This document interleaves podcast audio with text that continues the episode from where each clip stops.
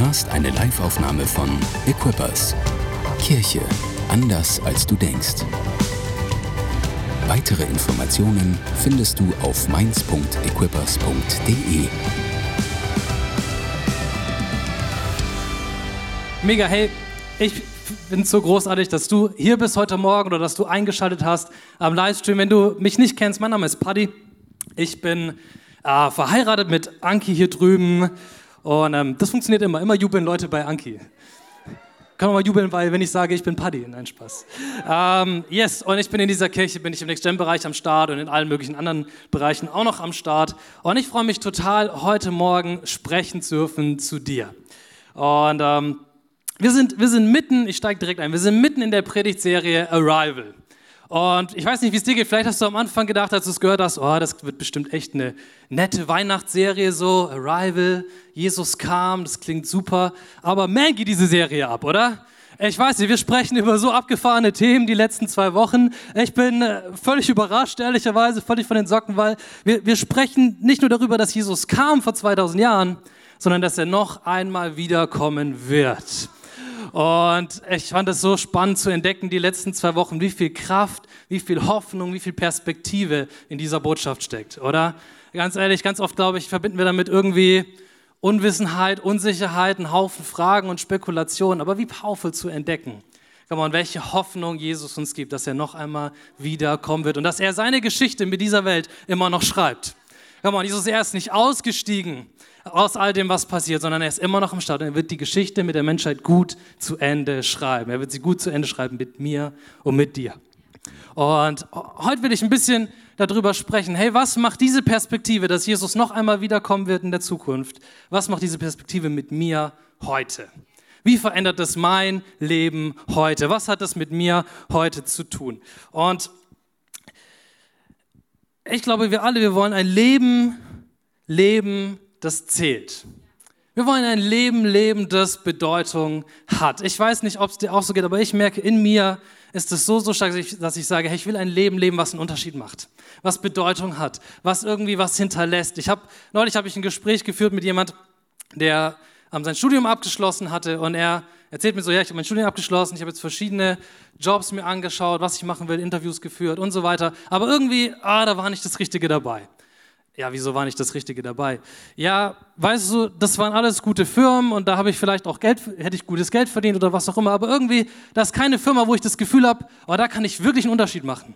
Da kann ich wirklich was bewegen. Da kann ich wirklich irgendwie was hinterlassen. Und ich merke das bei so vielen Leuten, mit denen ich spreche in meiner Generation, dass das in uns so, so stark ist, dass wir sagen, ey, irgendwie ist es nicht mehr genug, einfach nur gutes Geld zu verdienen oder einen guten Status sich zu erarbeiten, sondern man, wir wollen etwas hinterlassen. Wir wollen etwas tun, was Bedeutung hat. Einfach nur gut leben ist nicht mehr gut genug. So, warum? Weil wir sind es gewöhnt, alles zu haben. Wir sind es gewöhnt, ein gutes Leben zu führen. Und das ist kein Anreiz für uns, einfach nur zu arbeiten, um ein gutes Leben zu haben, sondern wir sagen, hey, wir wollen mehr. Und, und vielleicht ist diese Frage genauso stark in dir, wie sie in mir ist. Vielleicht kannst du dich auch nicht ganz so sehr damit identifizieren. Aber ich glaube, in uns allen ist diese Sache drin. Wir wollen ein Leben leben, das zählt. Und wir sind nicht die Ersten, auch wenn wir das manchmal gerne glauben würden, die sich mit dieser Frage beschäftigen, sondern, sondern seit Jahrhunderten, seit, ich glaube, seit es Menschen gibt, glaube ich, stellen sich Menschen diese Frage. Und es ist so interessant, dass diese Frage auch im Wort Gottes auftaucht. Und ich werde gleich reingehen in eine Stelle, wo Petrus darüber spricht. Und das Interessante ist an dieser Stelle, Petrus, der spricht dort nicht als junger Mann, weil wir kennen Petrus als jungen Mann, oder? Die Evangelien sind voll mit ihm, wie er irgendwie die ganze Zeit mit den Jüngern am, am Betteln ist, wer von ihnen der Größte ist und wer von ihnen der beste Jünger ist und wer von ihnen am meisten zu sagen hat. Und das lässt sich irgendwie relativ leicht ablesen in Petrus Leben, was ist ihm am wichtigsten? Status, Einfluss, Macht, all diese Dinge. Ich, du merkst richtig, wie das in ihm schlägt als junger Mann. Aber es gibt einen Brief von ihm, den er geschrieben hat am Ende seines Lebens. Am Ende seines Lebens sind einige Jahrzehnte gegangen vergangen, seitdem Jesus gestorben ist und er hat sein Leben gelebt, die Kirche zu bauen. Und dann schreibt er kurz vor seinem Tod, schreibt er einen Brief, den zweiten Brief des Petrus an verschiedene Gemeinden und er schreibt darüber, was wirklich zählt. Und das schauen wir uns zusammen an. Seid ihr ready dafür? Ja, in 2. Petrus Kapitel 3 Abvers 1 steht, dies ist mein zweiter Brief an euch, liebe Freunde. Und ich habe in beiden versucht, eure Erinnerung aufzufrischen und euch damit zu einer gesunden Einstellung zu verhelfen. Ich möchte, dass ihr euch daran erinnert und versteht, was die heiligen Propheten vor langer Zeit sagten und was uns unser Herr und Retter durch die Apostel verkündet hat. Vor allem denkt daran, dass in den letzten Tagen Spötter auftreten werden, die sich über die Wahrheit lustig machen und nur ihre eigenen Begierden folgen. Sie werden sagen, Jesus hat doch versprochen, wiederzukommen. Wo bleibt er denn? Soweit der Mensch nur zurückdenken kann, ist doch alles genau so geblieben, wie es schon immer war, seit die Welt erschaffen wurde. Wenn sie dies behaupten, dann sehen sie nicht, dass Gott durch sein Wort den Himmel erschuf und die Erde aus dem Wasser hervortreten ließ und sie mit Wasser umgab. Und durch sein Wort hat Gott die damalige Welt mit Wasser überflutet und vernichtet. Und Gott hat durch dasselbe Wort befohlen, dass dieser Himmel und diese Erde Bestand haben werden bis zum Tag des Gerichts. Dann werden sie vom Feuer verzehrt werden, die gottlosen Menschen werden zugrunde gehen. Und ihr sollt wissen, liebe Freunde, dass ein Tag für den Herrn wie tausend Jahre ist und tausend Jahre wie ein Tag. Es ist aber nicht so, dass der Herr seine versprochene Wiederkehr hinauszögert, wie manche meinen. Nein, er wartet, weil er Geduld mit uns hat. Er möchte nicht, dass auch nur ein Mensch verloren geht, sondern dass alle Buße tun und zu ihm umkehren. Doch der Tag des Herrn wird so unerwartet kommen wie ein Dieb. Dann wird der Himmel unter schrecklichem Lärm vergehen, es wird sich alles in Flammen auflösen und die Erde wird mit allem, was auf ihr ist, verschwunden sein. Wenn aber alles um uns sich auf diese Weise auflösen wird, wie viel mehr solltet ihr dann ein Leben führen, das heilig ist und Gott ehrt? Und ihr solltet diesen Tag erwarten und ihn herbeisehen, den Tag, an dem der Gott den Himmel in Brand setzt und die Elemente in Flammen zerschmelzen. Petrus ist echt in Fahrt, meine Güte. Wir haben, wir aber erwarten den neuen Himmel und die neue Erde, die er versprochen hat. Dort wird Gottes Gerechtigkeit herrschen. Bemüht euch deshalb darum, liebe Freunde, ein reines, tadelloses Leben im Frieden mit Gott zu führen, während ihr auf all dies wartet. Und denkt daran, Gott wartet, damit Menschen gerettet werden. Das hat er auch euch, unser lieber Bruder Paulus, mit der Weisheit geschrieben, die Gott ihm gab und dies in all den Briefen, in denen er sich dazu äußert. Puh, was ein Text, oder? Was für ein Text, den Paul Petrus hier schreibt. Und dieser Text, er schreibt, er, er wirft eine Menge Fragen auf, wenn man das liest. Eine Menge Unklarheiten auf, eine Menge, was meint er damit und wie, wie ist es zu verstehen und wie muss ich mir das vorstellen?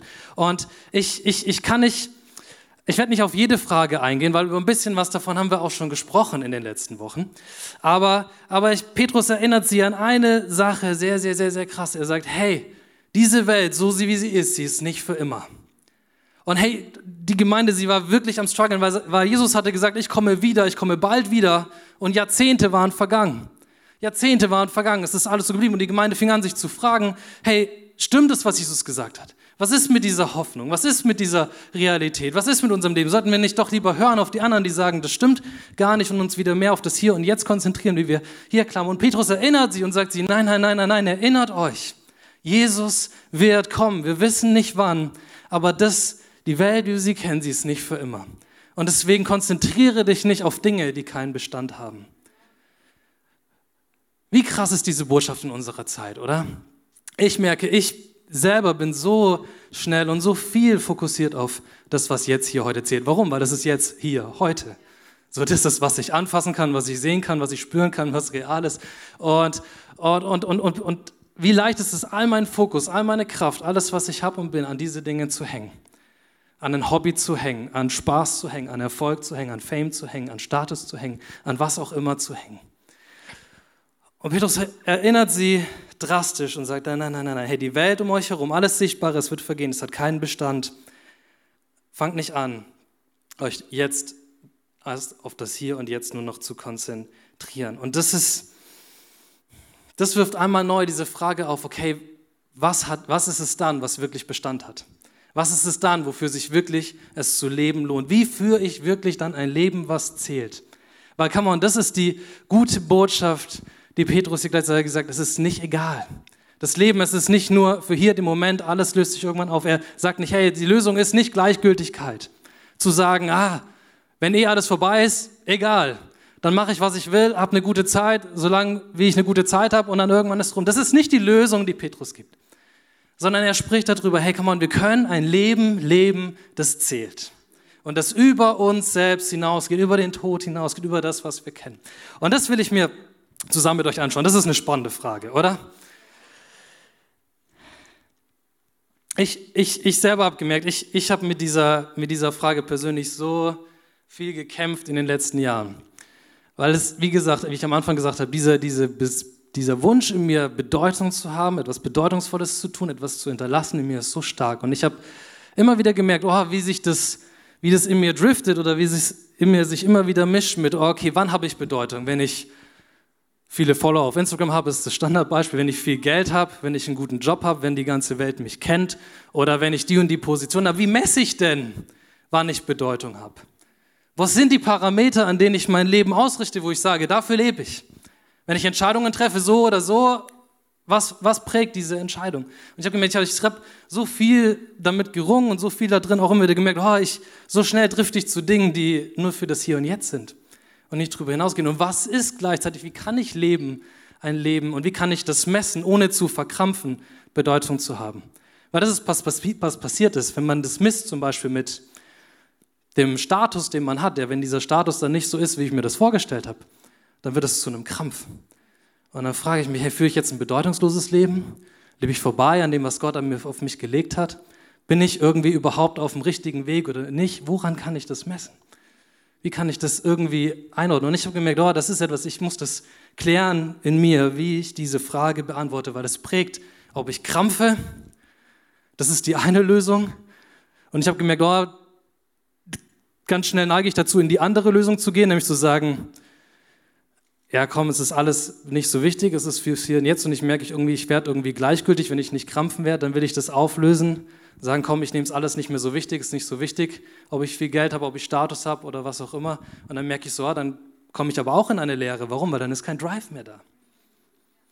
Und beides ist keine Lösung. Gleichgültigkeit ist keine Lösung, Krampf ist keine Lösung. Aber was ist ein gesunder Drive? Was ist eine gesunde Motivation, die mich treibt und wo ich sage, dafür lebe ich? Das zählt. Das geht über das hinaus, was ich habe. Wie gehe ich mit dieser Power in mir um? Und Petrus, er, er, er, er geht nicht so im Detail darauf ein, sondern er verweist auf seinen Kollegen Paulus und sagt, Paulus hat eine Menge Briefe geschrieben, da steht alles drin und genau das unterschreibe ich so, wie es ist. Und deswegen machen wir mal genau das. Wir schauen uns eine Stelle an von Paulus, wie er darüber schreibt, wie er antwortet auf diese Frage, was ist ein Leben, das zählt. Und das finden wir in 1. Korinther 3 und ich warne schon mal vor, das ist nicht die letzte herausfordernde Bibelstelle für heute.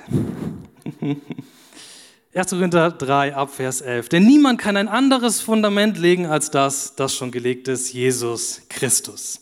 Wer nun auf dieses Fundament aufbaut, kann dazu Gold, Silber, Edelsteine, Holz, Heu oder Stroh verwenden. Am Tag des Gerichts wird sich die Arbeit jedes Einzelnen im Feuer bewähren müssen. Das Feuer wird zeigen, von welcher Qualität das Bauwerk ist. Wenn es dem Feuer standhält, wird der, der es gebaut hat, Lohn empfangen.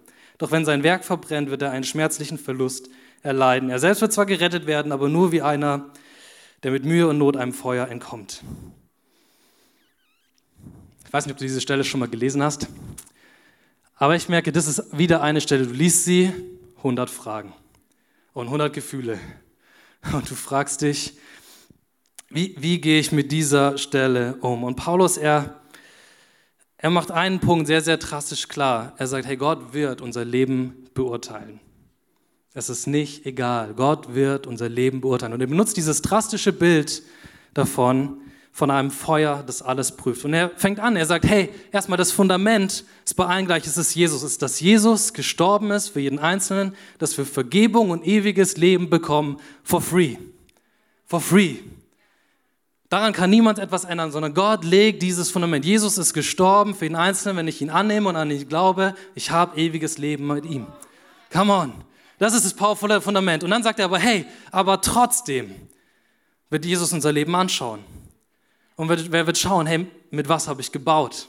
Habe ich ein Leben gebaut, das Bestand hat? Habe ich, wie er das Beispiel nimmt, gute Materialien verwendet? Gold, Silber, Edelsteine? Oder habe ich ein Leben gebaut, was keinen Bestand hat? Was nicht Bestand hat vor ihm, wo er am Ende sagt, ja, ich rette dich, come on. Aber das, was du getan hast mit all dem, was ich dir gegeben habe, hat keinen Bestand. Und das ist ein so krasser Punkt, oder? Aber Paulus macht ihn, und ich kann auch nichts wegnehmen davon, Paulus macht ihn so drastisch klar. Er sagt, alles ist on the line. Jeder Gedanke, jede Tat, jede, jede, jedes Motiv, alles, was ich getan habe für die Zeit meines Lebens, es ist on the line vor Gott und er wird es prüfen. Er wird mein Leben anschauen und er wird es beurteilen. Und wie gesagt, dieses, dieser Punkt, er, er bringt so viele Fragen und Unsicherheiten hervor. Auf einmal kommt diese Frage auf, ja, gibt es jetzt doch irgendwie unterschiedliche Klassen im Himmel? Muss ich mir meinen Status dort irgendwie auch erarbeiten? So, ich dachte irgendwie, der Himmel wäre der Ort, wo endlich alle gleich sind, wo es keinen Rassismus mehr gibt, wo es keine Hierarchie mehr gibt, wo es nicht mehr irgendwie all diese Dinge, mit denen wir uns rumschlagen und sagen, wann haben wir sie endlich überwunden? So, muss ich jetzt irgendwie diesen, trotzdem immer noch diesen Druck spüren, mir vor Gott doch was zu erarbeiten? Ich dachte, ich kriege alles aus Gnade. Wie gehe ich um mit dieser Spannung, die hier auftaucht? Und das sind die Fragen, wo ich merke, oh, das wird in mir groß. Dieser Druck, den ich versuche zu lösen in mir, ich lese diese Stelle und denke mir, hm, ist Gott doch Kapitalist? So zählen am Ende doch einfach nur die Zahlen, die ich präsentieren kann. So die Menschen, die ich von Jesus erzählt habe oder die Stunden, die ich gebetet habe oder die Bibelverse, die ich auswendig lernen kann, auswendig sagen kann. Ähm, so, wie, wie, wie muss ich damit umgehen? Und ich merke, mh, hm, Zwei Dinge, die mir helfen, damit umzugehen. Das eine ist, und wir springen zurück zu der Stelle von Petrus, die ich am Anfang vorgelesen habe. Er beschreibt den, den Himmel als, oder ich, ich lese es vor, in Vers 13 sagt er, wir aber erwarten den neuen Himmel und die neue Erde, die er versprochen hat. Dort wird Gottes Gerechtigkeit herrschen. Und dieser Satz hat mir so geholfen diese Woche, als ich über dieses ganze Thema nochmal neu nachgedacht habe. Ich habe mir, es ist ein, der Himmel ist ein Ort absoluter Gerechtigkeit. Das heißt, dort ist kein Platz für Ungerechtigkeit. Dort ist kein Platz für Rassismus, für Stolz, für Überheblichkeit, für Ausbeutung, für Machtspielchen, für all diese Dinge, die wir ganz schnell in unseren Kopf kriegen, ist dort kein Platz. Es ist ein Ort absoluter Gerechtigkeit, wo ein guter Gott gerecht am Start ist und wo es keinen Platz mehr gibt für all das. Keinen Platz mehr gibt für all das. Und sondern jeder Mensch dort wird gleich geliebt, mit Wert behandelt und dennoch und das ist das Spannende, sind wir dort nicht alle gleich, sondern es ist ein Ort, der gerecht ist. Aber gerecht heißt nicht automatisch, dass wir alle gleich sind. Warum? Weil wenn wir alle gleich wären, ich sag mal so, dann wäre alles egal. Wenn alles gleich ist, dann endet es in Gleichgültigkeit. Dann ist es egal, wie ich lebe. Dann ist es egal, was ich tue mit dem, was Gott mir schenkt. Dann ist es egal, dass Gott mir mit Güte, mit Vergebung, mit Gnade, mit Hoffnung begegnet. Wenn am Ende alle gleich sind, dann ist alles egal. Und es führt am Ende nicht zu der Erfüllung, die wir alle suchen, sondern es führt in Leere hinein. Wenn wir alle gleich wären, endet es in Gleichgültigkeit. Aber stattdessen sagt Gott, nein, es ist ein Ort, an dem ich gerecht bin, an dem ich jeden anschaue und jeder bekommt, was ihm zusteht, an dem ich Lohn gebe, an dem ich belohne. Nichts ist, was ich tue, ist umsonst. Mit nichts, was ich verdroht gehe, ist es nicht umsonst, sondern es zählt und ich werde gerechten Lohn von Gott bekommen. Und wir werden gleich noch ein bisschen anschauen, was heißt es Lohn und wofür und all diese Sachen. Aber du wirst merken, trotzdem am Ende des Tages, alle Fragen wird es nicht lösen, sondern die Bibel, sie lässt Punkte offen. Fragen bleiben offen. Und nicht alles kann ich hundertprozentig einordnen. Und ich habe mich erinnert an ein Gespräch, was Anke und ich neulich geführt haben. Wir haben gesprochen über diese Frage, was ist eigentlich mit Menschen, die nie die Chance hatten, Jesus kennenzulernen? Wie geht Gott mit denen um? Und die Frage haben wir uns als Teenager schon immer wieder gestellt und ich höre die auch immer wieder von meinen Teenagern, um die ich mich kümmere. Aber trotzdem ist diese Frage noch hochgekommen. Warum? Weil es ist auch eine dieser Fragen, die die Bibel am Ende nicht 100% klar beantwortet. Ich habe keine glasklare Antwort darauf, wie Gott damit umgeht. Und das ist eine Spannung, die ich irgendwie aushalten muss. Aber was ich, woran ich mich dann erinnert habe und was ich gemerkt habe, was für mich echt, was mir echt hilft, damit umzugehen, ist zu sagen, hey, ja, die Bibel, sie gibt keine glasklare Antwort auf all diese Fragen, die ich vielleicht habe. Aber eins macht sie sehr, sehr, sehr, sehr klar. Sie zeichnet ein sehr klares Bild davon, wie Gott ist. Sie zeichnet ein Bild von einem Gott, der voll ist mit Liebe, der voll ist mit Gnade, der alles in Bewegung setzt, um die Menschen, die er geschaffen hat, einfach was er es wollte, zu retten, der Mensch geworden ist, der für uns gestorben ist, der wieder auferstanden ist. Dieses Bild zeigt sie so, so klar. Und dieser Gott, den ich so kennenlernen darf, der so ist, komm on, der wird in all den Fragen, die ich nicht beantwortet habe, wird er nicht auf einmal ein anderer Gott sein. Er wird sich nicht auf einmal verändern in ein völlig anderes Wesen, wo ich dachte, oh, so habe ich Gott aber noch nie kennengelernt. Nein, nein, nein, sondern er wird dem entsprechen, was wir sehen was wir sehen durch die Geschichte hindurch, worüber die Bibel schreibt, die ganze Zeit, dass ein Gott ist voller Gnade, voller Kraft, voller Hoffnung, voller Gerechtigkeit. Und auch in diesen Fragen, wo ich mir nicht sicher bin, wie wird Gott da entscheiden? Er wird gerecht entscheiden. Und es wird so sein, dass jeder sagt, komm on, ich kann nichts mehr hinzufügen. Es ist gerecht. Es ist gut. Wie gesagt, jedes Knie wird sich beugen und sagen, ja, du bist Gott. Ich erkenne an, warum, weil ich habe nichts mehr zu sagen. Es ist absolut gut und gerecht, wie du entscheidest. Und ich merke, wow, das gibt mir so viel Hoffnung. Weil ich weiß, oh, ich kenne den Gott, den ich folge. Und ich weiß, hey, in allen Unsicherheiten kann man, gibt er mir Sicherheit, weil er wird sein, wie er ist. Er ändert sein Wesen nicht. Er ist derselbe gestern, heute, in Ewigkeit. Man. Und deswegen, lass, lass nicht zu, dass Unsicherheit dein Herz erfüllt, sondern nicht daran, oh, wer ist der Gott, den ich folge. Und deswegen wollen wir jetzt noch ein bisschen gemeinsam reinschauen. Okay, was sagt denn die Bibel jetzt, was Lohn ist und was die Dinge sind, die zählen und was die Dinge sind, die wirklich Bedeutung haben? Wie, wie kann ich denn ein Leben leben, das zählt? Puh, es wird warm hier oben. okay, das Erste, was zählt, ist, mein Herz zählt. Erstens, mein Herz zählt. Drei Dinge habe ich, die zählen. Erstens, mein Herz zählt. In Matthäus 6, Vers 5 sagt Jesus zu seinen Jüngern, und nun zum Beten. Wenn ihr betet, seid nicht wie die Heuchler, die mit Vorliebe in aller Öffentlichkeit an den Straßenecken und in den Synagogen beten, wo jeder sie sehen kann. Ich versichere euch, das ist der einzige Lohn, den sie jemals erhalten werden. Wenn du aber betest, hey, dann geh an einen Ort, wo du allein bist, schließ die Tür hinter dir zu, bete in aller Stille zu deinem Vater und dann wird dein Vater, der alle Geheimnisse kennt, dich belohnen. Diese Stelle macht eine Sache deutlich. Gott geht es nicht um äußere Taten. Gott geht es nicht darum, dass wir äußerlich das Richtige tun. Er hat keinen Tracker im Himmel, wie gesagt, wo irgendwie die Stunden laufen, wie viel ich bete. Oder was auch immer. Und wo ich dann denke, ich kann das so eins zu eins eintauschen. Irgendwie eine Stunde Gebet gibt ein Kuchen mehr. Oder ich weiß es nicht, was man da für Vorstellungen hat. Aber, ähm, sondern, sondern eines, es ist eine Sache, die immer wieder durchmacht. Es geht um unser Herz. Ihm geht es um mein Herz. Worauf ist mein Herz ausgerichtet? Ist mein, sucht mein Herz nach ihm? Ist er mein wichtiges, wichtigstes Anliegen? Ist er das, wofür mein Herz steckt und wo ich sage, hey Gott, dir will ich folgen. Dir will ich nachgehen. Ich will leben, wie du es sagst. Ich will gut mich um das kümmern, was du mir gegeben hast. Jesus, ich will dir näher kommen. Ist das mein Herz? Es ist nicht etwas Äußeres, was ich tue, sondern es, er schaut in allererster Linie darauf auf mein Herz. Und das ist die Frage, die ich, die ich mir immer wieder stelle. Hey, ist da heute schon Sehnsucht in mir nach ihm? Ist da heute schon Sehnsucht in mir nach ihm? Ein Gebet, was ich angefangen habe zu beten, immer wieder ist, dass ich sage, Jesus, je älter ich werde, desto mehr gibt mir eine Sehnsucht danach, bei dir zu sein. Ich liebe das Leben heute, wie es hier ist.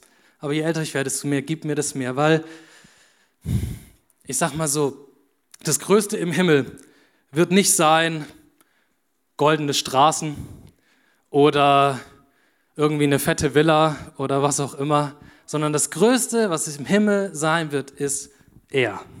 Ist bei ihm zu sein, ist ihn zu sehen, ihn zu kennen, keine, ihn nicht mehr durch einen Filter zu sehen, sondern ihn so zu sehen, wie er ist. Das ist das Größte. Der Himmel ist kein Ort, der Himmel ist eine Person, nämlich bei Gott zu sein.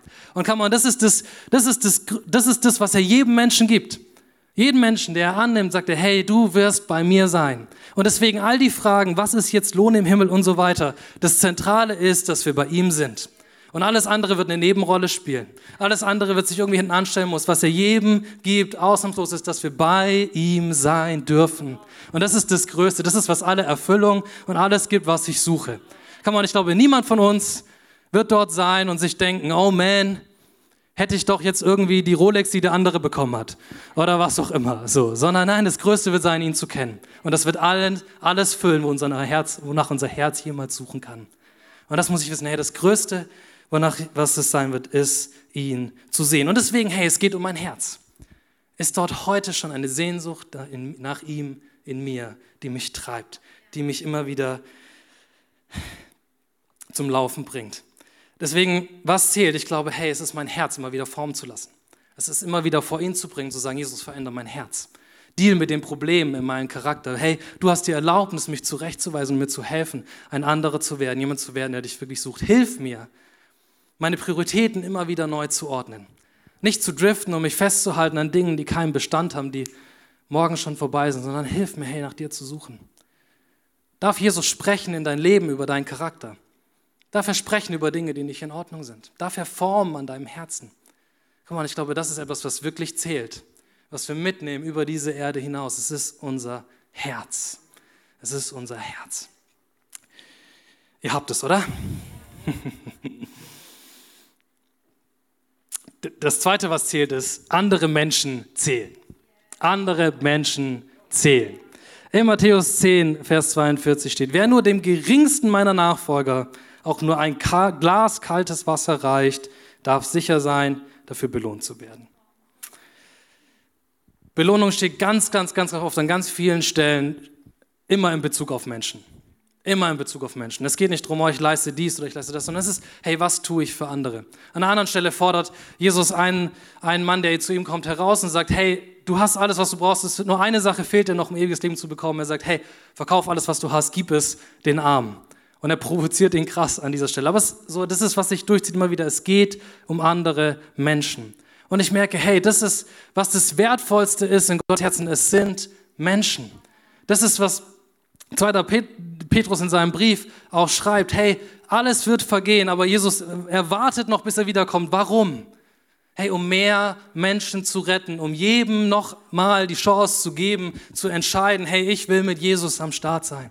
Das ist, worum sich alles dreht in Gottes Welt. Das ist, warum er Mensch wird. Das ist, warum er dieses Leben lebt hier auf der Erde. Das ist, warum er stirbt für uns, weil er sagt, hey, ich will meine Menschen retten. Das ist für mich das Allerwichtigste. Jesus, er sagt, hey, ich mache die ganze Welt, den ganzen Kosmos, schaffe ich neu. Aber eine Sache nimmt er mit. Wir. Menschen. Und ich merke, hey, das ist etwas, wo ich mein Leben immer wieder prüfen darf. Drehe ich mich um mich selber? Lebe ich ein selbstzentriertes Leben, weil ja, es wird enden mit mir, wenn ich nur für mich selber lebe. Aber hey, wenn ich für andere lebe, dann ist es etwas, was zählt. Kann man, ich darf Einfluss nehmen auf das ewige Schicksal von Menschen. Bist du dir das bewusst? Glaub mir, jede Ermutigung, jede, jeden, jeden, jedes positive Wort, was du sagst, es zählt. Jedes Mal, wo du jemandem hilfst, zu sagen, hey, come on, lass uns gemeinsam Jesus nachfolgen. Lass uns gemeinsam einen Schritt weitergehen. Es zählt. Hey, come on, nicht, wir, wir, wir nehmen uns mit. Und ey, den Unterschied, den ich machen darf, ist, hey, mit wem darf ich dort bei Jesus sein in der Ewigkeit? Das ist, was zählt. Und deswegen merke ich, hey, ich darf mein Leben immer wieder ausrichten. Komm on, Menschen zählen. Alles, was ich tue, es will es für andere Menschen tun. Menschen sind die Schätze des Himmels. Menschen sind die Schätze des Himmels. Ich glaube wirklich, wir müssen diese komische Vorstellung von Lohn, dass wir es denken in Besitz, in Material, in Beförderung, in was auch immer, beerdige es. Das ist, wie wir das hier irgendwie sehen, aber das ist nicht, was für Gott zählt. Für Gott zählen Menschen. Das ist das Wertvollste für ihn, was er in diesem Himmel findet.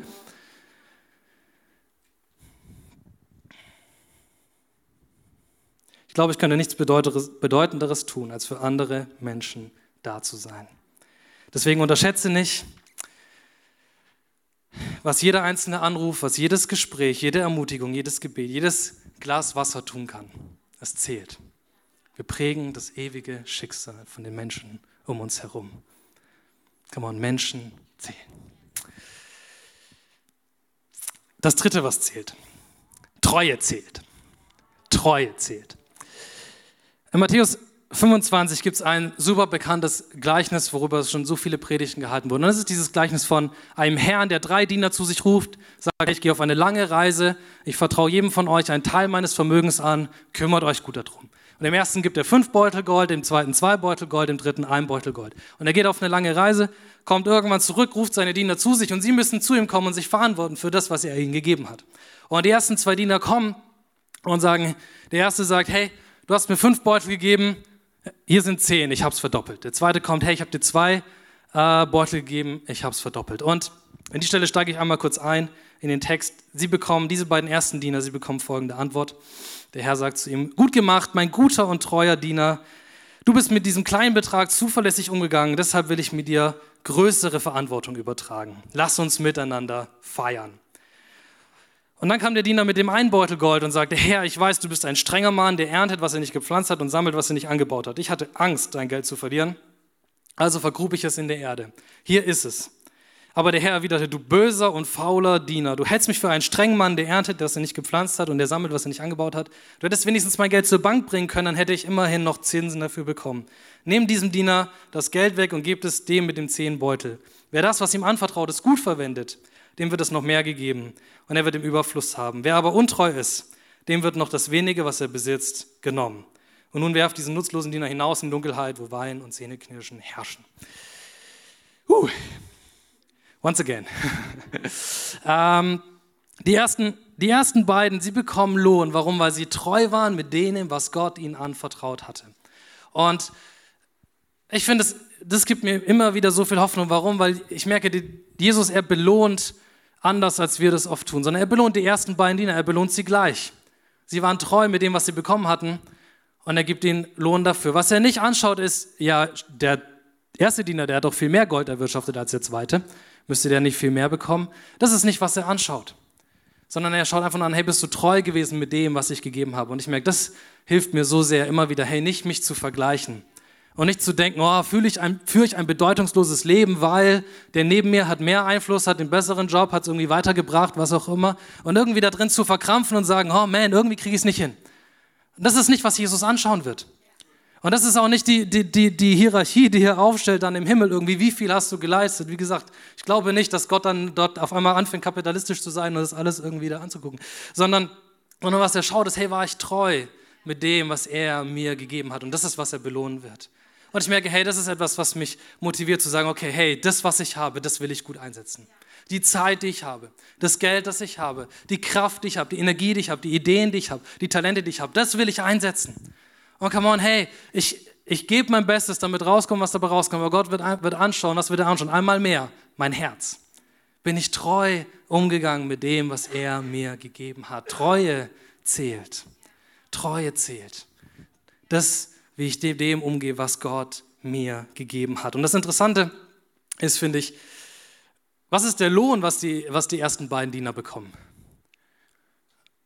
Verantwortung. Ich weiß nicht, ob das der Lohn wäre, wo du anfangen würdest zu jubeln. Woo, Verantwortung, Hammer. Aber, aber ich merke irgendwie, ja, hey, ich glaube im Himmel bei Jesus Gott, er wird uns Verantwortung geben für Dinge. Wir werden immer noch Vielleicht ist das eine harte Botschaft für dich. Wir werden immer noch arbeiten. Wir werden immer noch arbeiten. Ich glaube, hey, aber es ist eine Arbeit, die erfüllend sein wird. Ich glaube, Jesus, hey, er wird uns zeigen, was es heißt, das zu erleben, hey, etwas zu tun, was sinnvoll ist, was Bestand hat, was von Dauer ist, was Kraft hat. Und, er, und er sagt, hey, all das, was hier passiert, das ist ein Test. Ich will dich schleifen, ich will dich ausbilden, ich will dich formen. Warum? Damit du lernst, mit dem Kleinen umzugehen. Und wenn ich merke, das hast du gut getan, komm mal, ich werde dich über noch viel Größeres setzen. Was für eine powervolle Perspektive, oder? Hey, dass das, was ich hier erreiche auf dieser Welt, ist nicht das Ende und das ist nicht das, was mein Leben definiert, sondern das definiert ist, war ich treu mit dem, was ich bekommen habe. Und Jesus, er wird mich einsetzen in eine Rolle, in eine Aufgabe, die dort ist. Und wie gesagt, hey, immer noch bleiben eine Menge Fragen offen. Aber ich darf mich erinnern an eine Sache, hey, ich kenne meinen Gott. Er wird gerecht richten. Und was, was interessant ist, ist der dritte Diener. Was hat, ihn, was hat ihn aufgehalten? Was hat ihn dazu geführt, hey, nicht mit, seinem, mit dem, was er bekommen hatte, gut umzugehen? Ich meine, man liest es auch so ein bisschen und denkt sich, oh, ist das nicht ein bisschen hart? Der Diener hat ja das Geld nicht verzockt oder so. Er hat es einfach nur aufbewahrt, anstatt es zu vermehren. Aber was wir lesen ist, hey, was den Diener aufgehalten hat, es war Angst. Er hatte Angst vor seinem Herrn, dass er sagt, hey, ich weiß, du bist ein harter Herr, ich hatte Angst vor dir, deswegen habe ich es nicht gewagt zu investieren und das zu nutzen, was du mir gegeben hast. Hier hast du es zurück. Und ich merke, wow, hey, ich merke in mir, ich will Angst nicht groß werden lassen. Angst zu versagen. Angst, es nicht auf die Reihe zu kriegen. Angst, wenn ich mich vergleiche und sehe, oh, ich kriege es nicht hin, was wird passieren, wenn ich dann vor Gott stehe, werde ich dort irgendwie leer ausgehen. Diese Angst nicht in mir groß werden zu lassen, dazu führen zu lassen, dass sie mich lähmt, sondern mich zu erinnern, wow, was ist der Gott, dem ich folge? Er ist gerecht und gut. Und kann man erst ein Gott, zu dem ich kommen darf mit meinem Versagen und wird mir helfen, neu aufzustehen. Ich darf zu ihm kommen, hey, wenn ich das, was er mir gegeben hat, wenn ich es gefühlt verrockt habe, und kann man, er wird mir helfen, das neu zu nehmen, es neu zu multiplizieren, mich neu dort reinzulernen. Er ist der Gott, hey, der nicht hart mit uns umgeht. Gerecht, ja, aber nicht hart, sondern voller Gnade, voller Hoffnung, voller Power, immer wieder hilft, neu aufzustehen und zu sagen, ja, einmal mehr, ich will investieren. Und das ist, was ich merke, hey, was so viel Freiheit in mein Leben bringt. Wo ich merke, hey, diese Botschaft, dass Gott gerecht ist. Ich merke, es gibt mir Drive und es gibt mir Entspannung zugleich. Es gibt mir Drive, weil ich weiß, hey, es zählt. Was ich tue, es zählt. Die Zeit, die ich investiere, die Kraft, die ich investiere, die Ermutigung, die ich ausspreche, alles, es zählt. Gott wird es belohnen und es macht einen Unterschied in Ewigkeit. Es zählt. Und es gibt mir Drive zu sagen, nein, nein, nein, ich will kein Hauptsache entspanntes Leben führen und irgendwie durchkommen oder was auch immer, sondern es zählt. Ich will mich nicht flüchten in Gleichgültigkeit und sagen, ach komm, weißt du, ist alles nur für hier und ich will mir diesen inneren Druck nicht antun, sondern nein, nein, nein, es zählt. Und ich merke, das ist etwas, was eine Kraft, die mich treibt, immer wieder weiterzugehen, zu sagen, hey, einmal mehr, ich investiere nochmal mehr Kraft, nochmal mehr Zeit, nochmal mehr Energie. Und es ist anstrengend, aber ich weiß, es zählt in Ewigkeit, ist es wert. Es setzt einen Drive in mir in Gang. Und gleichzeitig bringt es Entspannung. Yes. Und gleichzeitig bringt es Entspannung in mich, weil ich weiß, komm on, ich muss mich nicht vergleichen. Ich muss keine Angst haben, davor zu versagen, sondern alles, was ich sein muss, ist treu. Treu. Gott erlauben, an meinem Herzen zu feilen, ihm nachfolgen, mich um andere Menschen kümmern und einfach treu sein mit dem, was ich habe. Und das bringt so eine Entspannung. Und ich merke, hey, ich muss nicht krampfen, ich muss nicht gleichgültig werden, sondern ich darf voller Drive und voller Entspannung mein Leben leben und es wird zählen. Es wird zählen. Ich will dich herausfordern, heute Morgen, hey, wo musst du deine Prioritäten neu anpassen? Wo musst du neu auf, auf dein Leben schauen und neu justieren und sagen, wofür lebe ich? Wo habe ich den, den Blick verloren und mich vielleicht auf Dinge eingeschossen und konzentriert, die nur für jetzt und hier sind, aber die nicht lange Bestand haben? Wo darf ich mich innerlich neu, auch von Gott vielleicht, äh, motivieren lassen, alles zu geben? Wo bin ich in Gleichgültigkeit gerutscht, weil ich irgendwie das Gefühl habe, ach komm, es bringt doch eh nichts? Oder wo darf ich vielleicht entspannen, wo ich angefangen habe zu krampfen? Hey, ich will dich herausfinden, wo musst du neu priorisieren? Und sagen, hey Gott, ich will mein Leben so leben, dass es zählt vor dir. Und ich will dir einen kurzen Moment einfach geben diese Entscheidung für dich zu treffen vor Gott. Ich will einen Moment beten und das wird dir die Gelegenheit geben, dich einfach mit einzuklinken, in dieses Gebet vor Gott zu kommen und zu sagen, ja, Gott, forme neu mein Herz. Gott, forme neu meine Prioritäten. Gott, richte mich neu aus. Nimm mir alle Angst in mir, nimm alle Unsicherheit in mir, nimm alle Fragen in mir. Jesus, ich will dir neu vertrauen. Ich will dir neu geben, was ich bin und ich, Gott, komm. Jesus, ich danke dir, dass du jetzt hier bist in diesem Moment. Und Jesus, ich danke dir für diese Botschaft voller Hoffnung, dass du ein gerechter Gott bist. Jesus, ich danke dir, dass das, was wir tun hier auf dieser Welt, dass es nicht egal ist, sondern dass du es anschaust, sehr, sehr genau, aber dass du belohnt wirst mit, mit vollen Händen. Dass alles, was wir investieren, Jesus, für dein Haus, für dein Reich, für das, was du bist, Jesus, hey, du wirst es belohnen und überschütten. Und Jesus, ich danke dir, dass wir uns freuen dürfen mit dieser Perspektive, dass das Größte, was wir sehen werden, du bist. Dass du der Lohn bist für all unsere Mühe, für all unsere Herausforderungen, für all unsere Kämpfe. Du bist der Lohn. Und Jesus, ich bitte dich, dass du unsere Herzen neu sortierst. Jesus, nimm, nimm, uns, nimm uns weg, wo wir, wo wir uns fokussiert haben auf Dinge, die gegenstandslos sind, bestandlos sind, wo wir Dinge hinterherlaufen, die morgen schon vergangen sind. Jesus, hilf uns neu, uns zu erinnern, dass du zählst, dass unsere Beziehung zu dir zählt. Hilf uns neu zu schauen auf die Menschen um uns herum uns zu fragen, hey, wie kann ich ihr dienen? Wie kann ich ihr weiterhelfen? Wie kann ich sie näher bringen zu dir? Wie kann ich einen Unterschied machen in ihrem, ihrem Leben, der zählt in Ewigkeit? Jesus, hilf uns neu, treu zu sein. Treu mit allen Gaben, allen Talenten, aller Zeit, allem, was wir sind, treu zu sein. Es ist nicht für uns zu verwenden, nicht für uns zu leben, Jesus, sondern zu sagen, hey, Gott, ich will alles geben, damit es passiert, was du damit tun willst. Hier ist mein Leben, nimm es. Gebrauch es. Tu damit, was du tun willst. Ich will es einsetzen für deine Ziele und deine Zwecke. Und Gott, ich bitte dich, dass du in diesem Moment Herzen berührst, Herzen bewegst, dass du kommst mit Frieden, kommst mit neuem Drive, kommst mit neuer Hoffnung, kommst mit Liebe.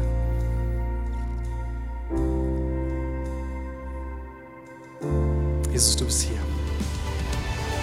Danke fürs Zuhören. Weitere Informationen findest du auf mainz.equippers.de.